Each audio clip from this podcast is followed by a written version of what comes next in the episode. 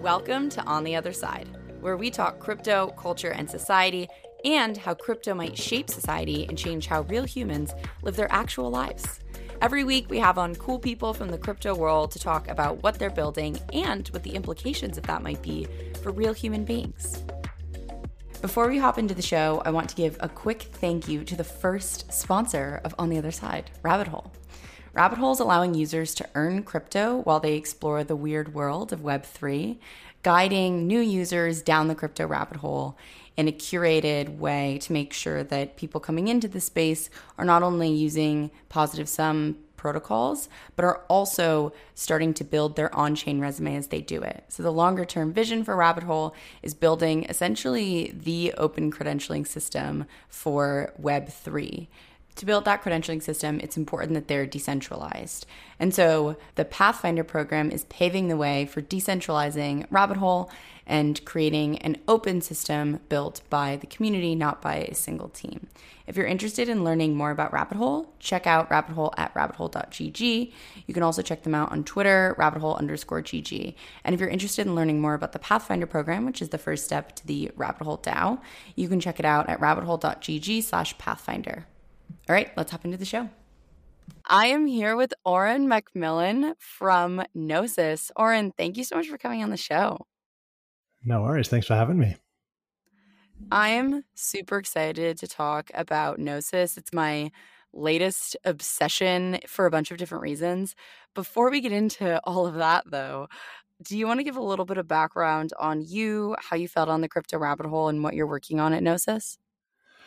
Yeah. So I, I guess I have a bit of a weird entry way into the whole kind of crypto ecosystem. I stumbled across Bitcoin in 2013. I was actually playing basketball professionally at the time. So totally different kind of career at that point in time. Was living out in australia which is where i'm from and saw a, a news report on the, the deep web the dark web. Immediately was fascinated by that uh, and so went and downloaded tor started poking around all these dot onion websites and inevitably found my way to some marketplaces everything on these marketplaces was denominated in bitcoin so i had no idea what bitcoin was but wanted to know like how much the things that they're selling on these marketplaces were. And so that's where, uh, where I guess I fell into the, the crypto rabbit hole as a whole. And then from there, discovered pretty soon after a, a bunch of Vitalik's posts on Ethereum and some of the stuff that it enabled.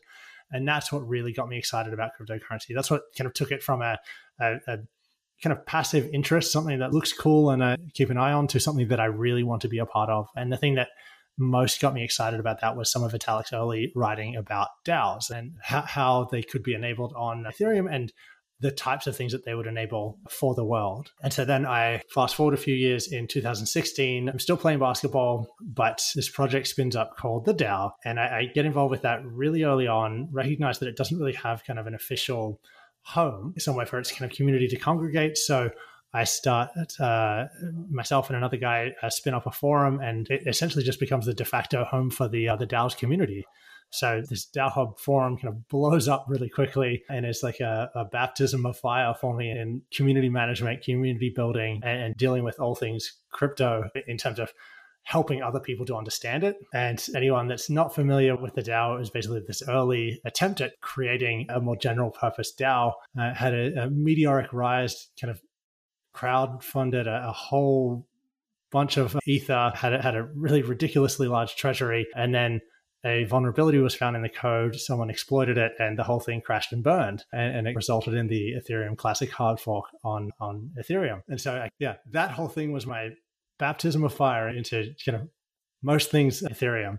Uh, and from there, I, I branched out into doing a whole bunch of different stuff throughout the space. Now I'm at Gnosis, where I'm leading uh, most of our kind of DAO related efforts, uh, helping to get the Gnosis DAO set up, as well as working on a project called Zodiac, which is basically an open standard and a collection of tools for uh, much more kind of interoperable, composable, portable DAOs, tooling around that, uh, essentially trying to help connect the dots in the DAO ecosystem. Yeah, that's awesome. I love the DAO history also because I think there are definitely people who listen to the podcast who are super familiar with sort of the history of DAOs and Ethereum. But I think there are a lot of people who are coming into the space now and getting more involved in DAOs who actually are less familiar with all of the history and the weight of the term DAO um, for the last many years in Ethereum feels like it's finally emerged and changed connotations. But for a while, I think definitely had some negative, not negative, there's everything's a learning, but there were certainly, there's a lot of history with the term DAO. Um, that is such a good story to to start with all of this. And I'm super excited to chat about Zodiac and some of the things that you're doing now with Gnosis. And I guess before we dive into all of that, do you want to give for people who are not technical and maybe have not been in crypto for a long time or maybe just haven't like dove in deep enough into the world of um, multi-sigs and all that do you want to give like a sort of non-technical overview of what a multi-sig is and where gnosis fits into this multi-sig ecosystem yeah so uh, a multi-sig is essentially just a, a style of uh, account that requires some minimum threshold of signers in order to authorize the execution of a transaction. So, uh, a lot of people, when they interact with with something blockchain related, the typical experience if you're dealing with Ethereum is probably using MetaMask or some other wallet that controls an EOA, which is an externally owned account. And that basically just means you control, you ultimately control a private key that you use to sign messages and then broadcast. Uh, and so that's how your your kind of transactions enter the blockchain. And so a multi-sig, there's a bunch of different ways that you can create multi-sig setups. The way that we do it at Gnosis is basically a contract wallet. So we have an Ethereum smart contract. Uh, the Gnosis safe implements the logic for a multi-sig. So essentially, you have to get a signed message from some minimum number of authorized signers to this multi-sig to approve any transaction before the safe will actually execute it uh, and make the, the calls to whatever other external contracts you're wanting to interact with. Uh, and the Gnosis Safe is by far the, the kind of most uh, widely used and, and highly trusted multi-sig setup in probably the entire cryptocurrency ecosystem and definitely in the Ethereum ecosystem. It, it currently secures over 90 billion in assets across a whole variety of different organizations and individuals in the space. Yeah, the way that I was describing it to people who were like not technical even is just a shared wallet. That's basically what it ends up being. Of course, they're on the back end. There's much more complicated aspects of it. But do you think that's right, like right, a fair, yeah. basic way to describe it? Yeah, I, I, think that's a. If you wanted to give a, a really high level TLDR of it, then yeah, that's a, a, really great summary. Just like a shared wallet, one where it doesn't necessarily have to be between individuals. Like you, the thing that uh, has shared control of it is keys. But yeah, uh, under the assumption that uh, you and I want to create a shared wallet, then we each have a key that can be an owner of a multi-sig wallet, and it requires a signature from both of us to to do something. So our, our multi-sig enables us to have a shared wallet. Yes, so we could ape into anything together, which is the fun of a multi-sig. Which brings yeah. me to before we started recording, I was telling you that I am fully obsessed with Gnosis Safe. And the reason is that I think people talk a lot about like social web3 and what that's going to look like and a lot of people think it's going to look like Twitter and all of this stuff.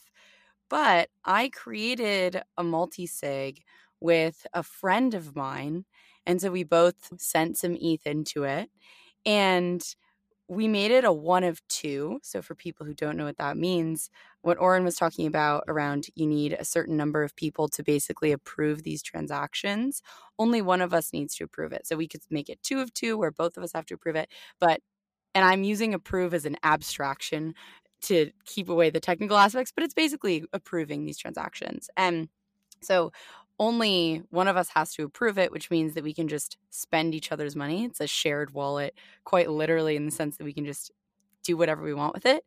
And it was really interesting because it felt like there was this social aspect where when one of us spends that money, it feels like we're doing it together, even if it's asynchronous.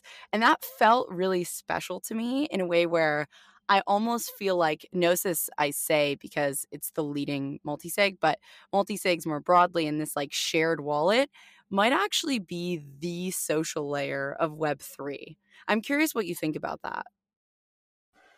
Yeah, I would definitely agree. I think it extends beyond just multi-sigs. I think this is where a large part of the the ecosystem, especially around the Ethereum space, has been drawn over the last few years. Uh, so multi sigs are kind of a really great entryway to this, entry point for this. But I think as you tumble down the rabbit hole, that's when you start really expanding your your potential kind of control structures for these accounts. And so the multi-sig where it's one of two or maybe a small group of you, maybe it's three or five or something like that, can quickly snowball into a communally owned wallet. So now rather than a pair of people or a small group of people, it ends up being hundreds or thousands of people communally owning uh, and deciding on how to use some shared resources controlled by this wallet. So here's my question to you. You've been thinking about DAOs for a long time. Is my one of two multi-sig a DAO? That there's a lot of room for interpretation. I, I, think like the transition point between not a DAO and a DAO is a really thick, fuzzy gray line, and I'd probably fall in the camp to say that it's like uh, DAO is as much a mindset as it is a, specific kind of combination or set of criterias on your tool. I think a, a, lot of organizations kind of start operating as DAOs informally a long time before they have all the pieces in place to kind of formally be a DAO. And I personally don't have an objection to them calling themselves a DAO, or I think if, if we want to get really technical about it, they might be kind of aspiring DAOs. I'd probably say that the the one of two falls a little bit short of being a DAO just because it's I don't know. It, it, it's very centralized control. You know, any one person can decide what to do with the money at any time, or you know, the, the shared resources at any time. So I think you probably have to go expand a little bit, require a little bit more, uh, a few more confirmations before you start to really check that decentralized box in, in a DAO setup. That said, it's obviously decentralized in that it runs entirely on chain, doesn't require any any kind of third parties to make it operate. So it, it has some kind of flavor of decentralization. And I, I guess it's really about the reason I think like DAO is there's room for interpretation in it is that it's not necessarily uh, prescriptive in terms of like where the decentralization has to happen. And I think that's a really interesting aspect of this conversation around what is a DAO and what, is what isn't a DAO. I think to your point, it probably is more of a mindset than anything. And it's very easy to get caught up in these like definitions around what is and isn't a DAO. I have heard this argument that there's a potential for a lot of organizations to call themselves DAOs, even if they're not. Do you think we should be protective over the term DAO? Or should it be something where it's like, yep, it's a vibe. People are going to use that vibe. We can't stop people from using the term DAO. Like I'm curious how you think about that, especially given the fact that you've you've seen it evolve quite a lot over the last few years and I'm sure like accelerated in the last year or so. So I'm curious how you think about that. Yeah, I think the the latter point that you really can't stop people using it or claiming it. There's no no IP rights over it. There's no way to enforce that, and I don't know that trying to enforce it would do any real good. That said, I do understand the concern around the term being kind of diluted or devalued by organizations claiming the title but not actually walking the walk, and so that's why I think it from a, community point of view, it, it's very important that the, the, the DAO mindset be a really crucial part of it. So it's whether or not the the technology is in place, like the intent of how you're operating, I think is a really critical part for it. If you're an organization that's claiming to be a DAO but has no intent whatsoever of actually ever progressing in in the direction that would reasonably actually call this a DAO, then I think at that point you're being disingenuous with your uh, with in calling yourself a DAO. If, if you're an early stage project you know, and you're still set up as a multi-sig and maybe you have you know, some way to gauge community input and you have this, you know, you are actually vibing with the DAO term. You, you have this intent of this thing progressively decentralizing and becoming more community owned, more community controlled. By all means, I'd say use the term DAO and, and live that ethos even before you have the, the tech in place to, to formalize it. Yeah, I think that's super important. So I'm curious from your perspective, like you were like you're talking about involved in sort of the DAO community early on. How have you seen this sense of community building and how people engage with DAOs change, if at all, from that point to where we are now, where we have a lot more DAOs doing a lot of different sort of specialized things? Has that like mindset where you know a DAO is a vibe um, more than anything else. Has that mindset and that actually like connotation and vibe changed, or has it stayed the same? Yeah, I think so maybe taking a step back, a bit, there's really broadly two two categories of DAOs, right? Like one is the really purpose specific DAOs. So I, I call those things like the Bitcoin network or the Ethereum network, where essentially like you have this desired outcome. In the case of those two, it's a functioning and secure network.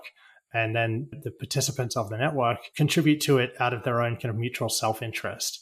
Uh, and the emergent result is the diet, desired outcome. So I think that's broadly the first category. And then the second category is this like more general purpose organization that wants to essentially function in, in some way that's probably similar to more traditional organizations where they can they can kind of set objectives but be flexible in what they are they can kind of effectively do anything that the, the DAO membership decides they, they want to do. And and so I think the first case is it's really just about setting up the, the correct system of incentives and, and ideally community kind of factors into that but it, ultimately like if you have the, the correct set of incentives set up then people will contribute to it and do the work to create this desired outcome the the, the community that builds around it is not necessarily it's, it's hugely important to the to that type of DAO being successful, but it's not it's not critical to the, the DAO's kind of core mission in terms of securing the network or kind of producing this one outcome. And I think the other type of DAO, this kind of more general purpose DAO, um, that's that's flipped on its head. It's entirely dependent on the contributors essentially generating value for the organization, whatever the organization kind of considers to be value. And eh, how that's evolved over time, I think, is largely, I think, in relation to what a lot of these organizations have started to consider essentially valuable uh, or valuable contributions. So, like the the the DAO, and a lot of earlier attempts at creating this more general purpose DAOs really focused on essentially rewarding like capital inflows, as in like you earn DAO tokens for putting money into this contract for essentially helping to give this thing a treasury. And the, the value in your share of the treasury increases over time as the, the DAO does valuable things. And so you, you're incentivized to help the DAO increase the value of its treasury because that directly increases your kind of value in it. And I think there's been a lot of, over the last couple of years, a lot of DAOs that have become more nuanced and less focused on that specific goal of just maximize the, the value of this treasury. Some good examples of that, I think, are things like Raid Guild, which started out as this kind of DAO based Web3 dev shop, and it's now evolved into this incredible community of, of builders who still, at the core, this kind of uh, dev shop. You can go and hire them to build all kinds of Web3 based applications. But the, the core of that community is really about the community itself, about this really engaging, interactive group of people building together with this kind of mission of making a I don't know, making a, a better world based on Web three technology. It's uh, it's a really rad uh, community to be a part of. Uh, and then I think like taking that a step further, particularly over the last kind of year with this explosion of of NFT kind of based DAOs, they they tend to just leverage literally just the kind of cultural aspect. Like joining this DAO is an expression of your your kind of vibing with a particular culture. You're wanting to be a part of a particular culture and you're wanting to express that publicly. And I think that's a, a, really interesting thing to base your participation in a DAO around. It's something that I think I had blinders on to a long for a long time for. And I've only just come to the realization that this is a really uh, valuable thing for a lot of people to participate in. But yeah, so I, I don't know. The, I think that the incentives for participating in, in DAOs have definitely grown and evolved and kind of uh, moved in a few different directions over the last few years. Yeah, and it almost feels like as the surface area of crypto increases, the number of ways that you can apply DAOs just also grows because it's like any new type of asset that people are engaging with or any new type of activity can be done in multiplayer mode using a multi-sig and it can basically become a DAO because you have this ability to do these shared resources basically. I'm curious how you think about something like these sort of smaller squad DAOs, which maybe feels like the next evolution of this around how does a smaller group of people provide value to different communities. That to me almost feels like the next evolution. Maybe not. I mean, yeah, maybe yeah. maybe you have a better idea of what the next evolution will be, but I'm, no, no, super no, curious.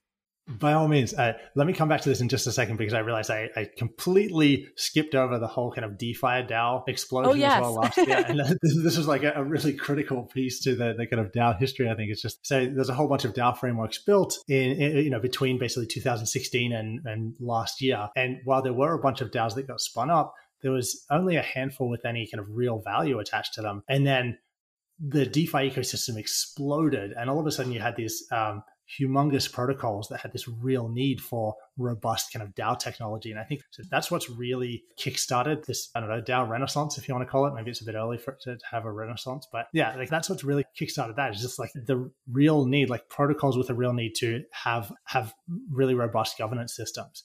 Um, going back to your other question about this next evolutions for DAOs, I think I, in terms of squads, like one of the one of the things that got me really excited about DAOs really early on was the idea of organizations that you can spin up with very little overhead. And something that you can spin up with a, a, group of friends. You don't have to file any paperwork necessarily. Obviously, there's this gray areas about legal. This is not legal advice. Anyone out there listening, but you know, like you you can in a matter of minutes sit down together in the same place or on opposite sides of the planet and, and spin up this on-chain organization that can now operate autonomously uh, on-chain where you can have shared control of assets and so that, like that that really low barrier to entry is um is one of the things that got me most excited about about DAOs. Essentially, it's it's a way of creating these kind of really much more equitable organizations than what is is available to people in a lot of the world. I'm obviously in a very privileged position. I, I come from Australia and I live in the US now. Both of those places where I spend most of my time have really stable governments where I can, for the most part, trust the legal system. If I set up an organization here, I, I can be fairly certain that it's not going to get cannibalized by that system. But that's not the case in in a lot of the world. You know, a lot of the world has uh, much shakier legal structures, or it's much more difficult, or it's it's much less secure to create an organization and operate an organization. And so that was one of the the real things that got me most excited about DAOs early on was the ability to create these kind of potentially global and really low barrier to entry organizations. And so I think that the squads use case is a really good example of that, where you get a handful of friends in a Discord server and they can now with this technology no matter where they are in the world, really with a trivial amount of effort, set up an organization where they can now have shared control over some resources. Yeah, I think that to me is what's massively powerful as this next evolution, not even exclusively because of this legal aspect or resource sharing, reducing friction, though I think that's definitely a big part of it, but also because when I'm engaging with DAOs as an individual, something that I've noticed is at some point, there's sort of two things that happen. And maybe it's two different types of people. One is someone who gets like pretty overwhelmed with the amount of stuff going on. DAOs are not super great at onboarding still. And so it's hard to figure out where you fit in. And then the other type of person is someone who overcommits to everything because there's so many options to do. And I'm in that bucket. I think, yes, I think a lot of people in crypto currently are. I am certainly in that bucket. And so something that I think is interesting about squad DAOs is let's say you have a group of three or four friends who you decide you're going to create a DAO for, but actually you as a group engage with DAOs themselves. So maybe you help a DAO with doing onboarding and maybe you help DAO do something else. And what I think is most interesting about that is as a group, you actually need to much more intentionally consider whether or not you have the bandwidth to take things on it's much harder to overcommit as a group because you're more intentionally thinking about these things. But you also have a better balance of if you don't have the time to do something, if you have a group of three other people, they can sort of pick that up a little bit. And I think it's going to be really interesting to see how DAOs engage with squad DAOs and maybe creating these better systems for more intentionally engaging. There's, of course, the possibility that squad DAOs way overcommit, but I do feel like it's a little bit harder, especially if you have a little bit of like a mini governance structure where, you know, you take a step back and say, do we have the time and ability to commit to this? And often the answer is probably going to be no. So people don't do it, which is kind of nice. But but I think this like governance system for these types of things does create a level of intentionality. I'm curious how you think about, especially with Zodiac, which maybe you can give a little bit of like background on, but this like inter DAO governance with something like a squad DAO. But yeah, yeah I'm curious about that.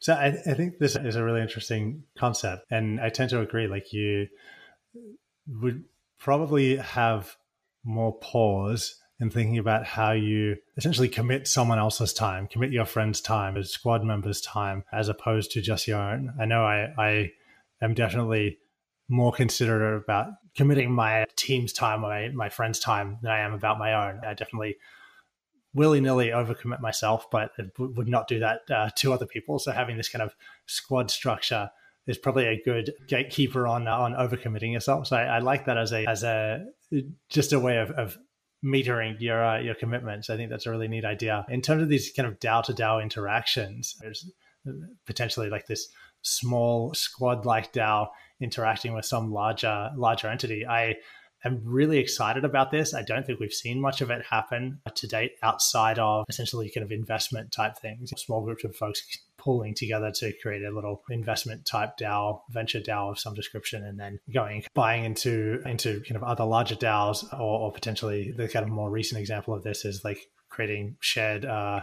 shared kind of art collections, NFT collections, and having a, a little squad structure around that. But I am excited to see more of these kind of use cases where it's uh, the squad actually becoming participant as a squad in a larger DAO. And I think that there are some examples of this. One good example of this would be uh. They're another kind of Web3 dev shop set up as a DAO, and they've definitely done a whole bunch of different interactions with all kinds of different uh, DAOs and organizations in the space where they're essentially building stuff out for for a DAO for an organization. So it's the dOrg DAO that's interacting with them, but obviously it's the members of that DAO that are actually doing the work.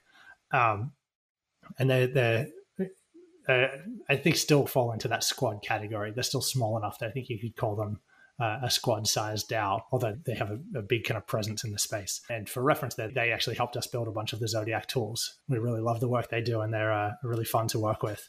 In terms of how Zodiac fits into this, so I guess like a, a bit of background on kind of what Zodiac is essentially we we recognize this pattern of a lot of aspiring DAOs starting out with a combination of a, a Gnosis safe and then a snapshot instance. So they have some kind of trusted community members assign us to the safe. And then Snapshot is this voting tool where you assign messages off chain and it aggregates messages as votes for proposals. And so all of the, the voting happens off chain, so it's free for everyone. And then the multi sig signers just essentially do something to the effect of kind of pledging to do whatever the, the community says in these snapshot proposals. Um, and so we noticed that this informal relationship became really popular in around August last year when the gas prices first started to get really out of hand. They'd been out of hand since kind of early last year, but they got outrageous uh, in, in August last year. And so a lot of projects started defaulting to that as a setup for running their governance as opposed to doing voting on chain. And this got us thinking about how we could formalize that relationship. And so we built this module that uses a an oracle to bring that off-chain voting on-chain and allow the, the community to have much more direct control of, over a Gnosis safe and essentially treat the Gnosis safe as the, the kind of core of a DAO. And this, this is what kind of led us down the rabbit hole to ultimately designing Zodiac as this open standard, where essentially you treat the, the safe as your organization's uh, avatar on chain. So it's this thing that holds all of the assets, it's the address that you reference, it controls all of your systems and all that kind of stuff. And then you control it by plugging in kind of other contracts as modules to your safe. Uh, and so a little known feature of the safe is that it has the ability to enable modules that can bypass the signers. And so it doesn't need approval from the multi-sig signers to execute these transactions. And so that's where all these uh, Zodiac modules kind of plug in. Basically, they become modules to the safe so you can bypass the signers, and so you can have, in this example, like a, a snapshot instance, kind of much more directly control the Gnosis safe uh, to the point where you can actually just get rid of all of the multi-sig signers and have the safe operate purely controlled by the snapshot instance or any kind of combination of multi-sig plus modules and any combination of, of different modules. It's, it's insanely flexible and, and composable there. And so in, in designing the standard now, our kind of goal is to set this up as the default way that people go and create DAOs, essentially to decouple their account. Uh, again, the, the avatar on chain, the thing that holds assets, decouple that from the logic that controls it. So then, if you start out as a multi sig and over time you decide, okay, we want to become something more decentralized, you can basically plug in any number of different modules, uh, including all of the existing DAO frameworks, into your Gnosis Safe and, and control the control it with that. So this is that kind of I don't know if if you're you're thinking about starting a DAO and you're listening in today, this is like the, the one really important take home message is just decouple those two things. Decouple the thing that holds the money from the thing that uh, makes the decisions, and then that will give you unlimited flexibility down the line.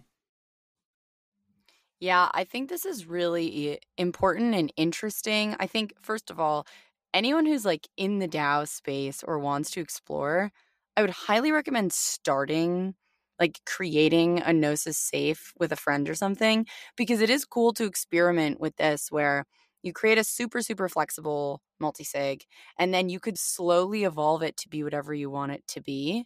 I think that's really cool. And it goes along the lines of this almost human centric design philosophy, which is like see how people use it before you over architect it.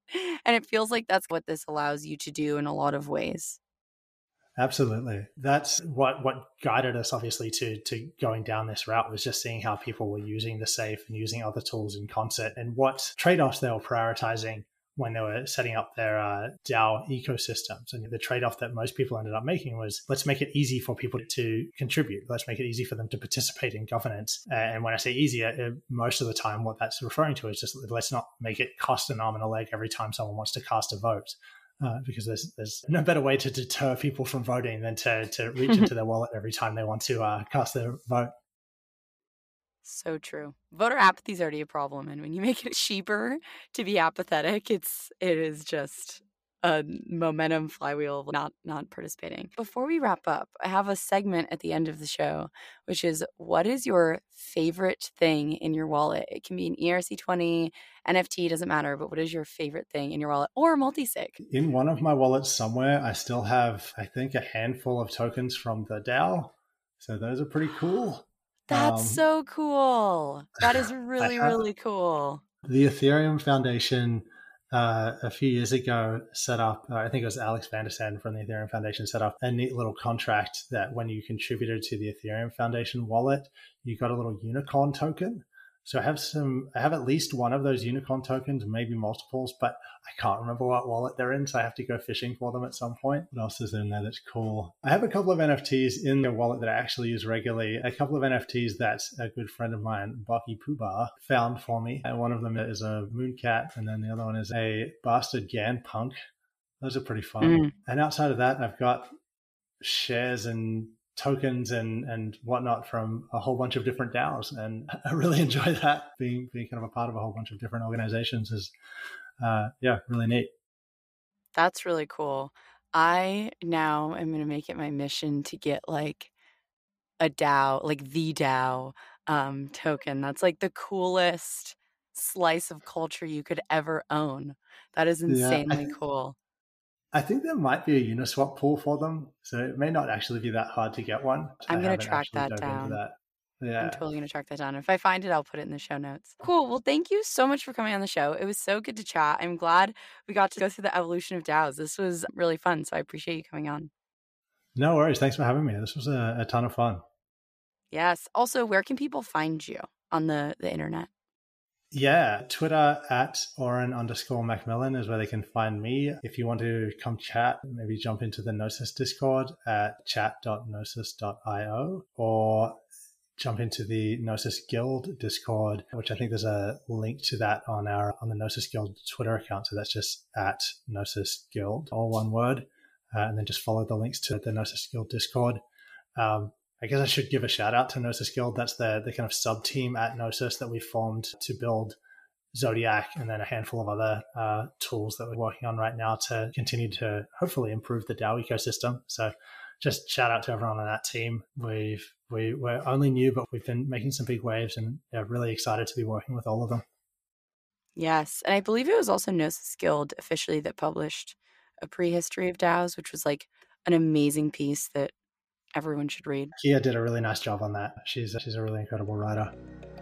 Yes, lots of good context. Thank you so much for coming on the show. It was so awesome to chat. If you like what you heard, please make sure to rate and subscribe to the podcast. I always forget to do this for podcasts I like, but it's actually super useful. Also, if anything resonated with you or if you want to continue the conversation, hit me up on Twitter. I'm at Chaser Chapman. I absolutely love talking about these things. Thanks again for listening.